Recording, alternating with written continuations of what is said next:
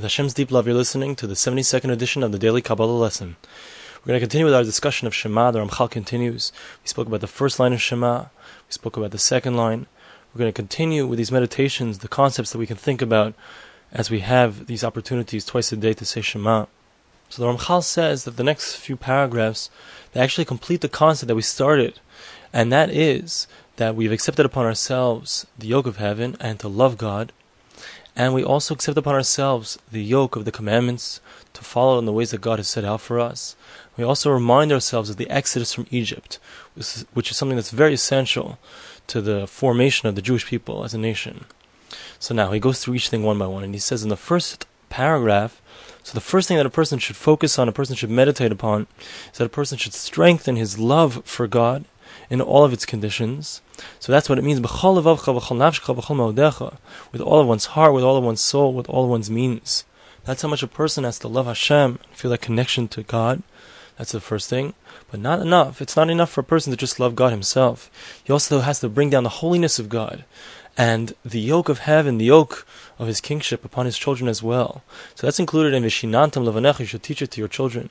Because the vehicle by which we understand God's will, the vehicle through which we attach ourselves to God, is through the Torah. So the Torah we need to teach it to our children. That's included in the verse Vishantam Lavanecha to teach it to our children.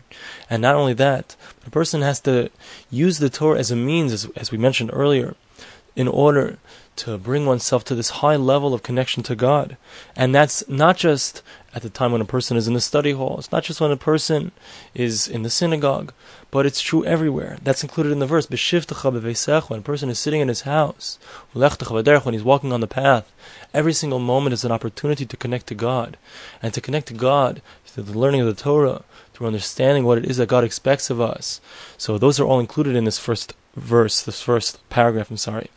And also, that what it also does is that the Torah itself, this connection that we have to the Torah, to the commandments of God, so that's something that's mitakein, it fixes, it rectifies our entire lives and our homes as well. And that's included in the verse of Chsavtam, we're supposed to write the Torah, write the concept that we're supposed to love God and attach ourselves to God. It's supposed to be written on the doorposts. It's something that every time we walk in the house, we see that mezuzah, we kiss the mezuzah, we remember, we remind ourselves what our life is about, what our house is about.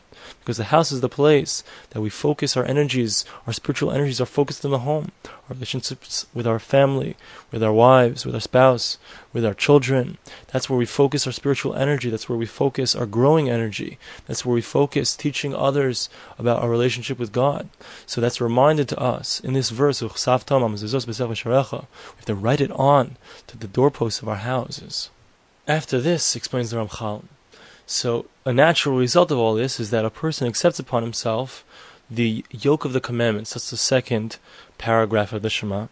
And then after that, so in the Parsha of Tzitzis, which speaks about the special tzitzis that we wear on the four corners of our garments, so we discuss the concept, we mention that God took us out of Egypt, and explains the Ramchal at length that this is something that's very essential, something that's very fundamental that we understand what the significance of, of the nation of Israel being taken out of Egypt. So he explains that this goes back to something that we've discussed previously, and that is that when the first man sinned, so it created a tremendous blemish, and all of mankind was sucked down, pulled down to the depths of evil, to the point where there was almost no place, no space for goodness to take hold at, at all. And even when Avram Avinu, Abraham, our forefather, came along, and he was ready to start this nation, Nevertheless, the nation had not yet become a nation that was fitting and ready for God's light to be, be shined upon them. So what happened? So God placed the people of Israel inside of Egypt, inside of this bondage, and the purpose of this was to purify them, to t- like like a person purifies gold to take out all the dross, all of the negative parts of the gold, all the bad stuff. So God placed us inside of Egypt in order to purify us, to burn out all the impurities. And when the moment was right, so God took us out of that bondage, out of that difficulty. And then from that point on, so the Jewish people would have a shlita, they would have control and power over evil, such that evil would not affect them in the same way as it affects the entire world. And in fact, God would shine out upon them His supernal light. And so they were taken out of that evil, and they were removed from it forever. And it was something that was going to be with them, it would stay with them. This geula, this redemption from evil, was something that would stay with them for all times. And they would be crowned, so to speak, by God Himself. And so this is something that was done then, and that's something that lasts to this day.